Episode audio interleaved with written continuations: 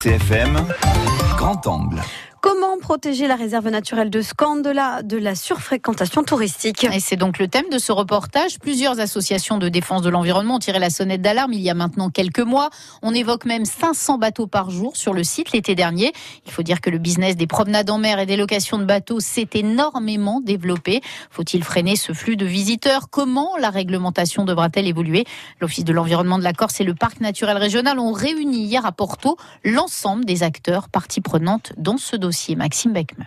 En à peine dix ans, la transformation du petit port de Porto est flagrante. Pierre-Paul de Pianet, le maire de la commune, en a été le premier témoin. Il y a dix ans, il y avait huit bateaux, huit bateaux de promenade en mer. Maintenant, dix ans après, on est à 27 bateaux. Le développement s'est fait tout azimut sans réglementation. Au cœur de la saison estivale, ce sont près de 500 bateaux qui parcourent la réserve chaque jour et il n'existe aucune limitation Pourtant, chacun des acteurs, comme le maire de Porto, semble avoir quelques pistes de réflexion. J'essaierai de privilégier des bateaux hybrides. J'essaierai d'interdire la sono sur les bateaux. Les visites sur place en réserve à certaines heures, notamment entre midi et 15 heures, de manière à ce que tout le monde profite de cette manne financière et de ce marché euh, en plein développement, tout simplement. Pour un meilleur accompagnement des visiteurs, Jean-François Lougiani, adjoint au maire d'Osagne, avance même l'idée d'instaurer un péage à l'entrée de la réserve. Le problème n'est pas tellement le, nombre de personnes que la manière dont ils sont accueillis et dont ils euh, impactent ou pas l'environnement euh, naturel dans lequel ils, vont évoluer. Il faut faire les aménagements qui sont nécessaires et en fonction de ça, mettre en place les accompagnements nécessaires et ça demande des moyens, des moyens humains, des moyens techniques et des moyens financiers. D'où la réflexion sur le financement de ces actions possibles. La protection du site de Scandola ne sera pas négociable, martèle François Sargentini, le président de l'Office de l'environnement. Ce qu'on risque, c'est de détruire euh, un site, un des joyaux naturels de, de la Corse. Ce serait perdre un label, mais plus que le label, ce serait de perdre la beauté de notre site et de porter des, des coûts qui mettraient en péril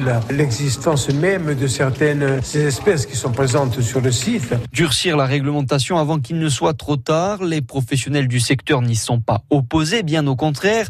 Eric Kopp, le président de l'association des bateliers de Scandola, a fait signer aux 27 compagnies de promenade en mer une charte de bonne conduite. On a créé donc une charte déjà il y a 4 ans sur laquelle on s'engage sur des points qui touchent un peu à la législation, c'est-à-dire la réglementation de la vitesse et des règles, d'autres choses qui touchent plus à, la protection du site, hein, faire attention dans les grottes, au niveau des nuisances euh, olfactives et sonores qu'on pourrait nous créer et avoir un comportement respectueux par rapport à ce site qui de toute façon euh, est notre intérêt. Hein. La bonne santé de la réserve, c'est aussi la bonne santé de nos entreprises. La gestion de la ou de la surfréquentation de la réserve devrait pouvoir se préciser dans les mois à venir.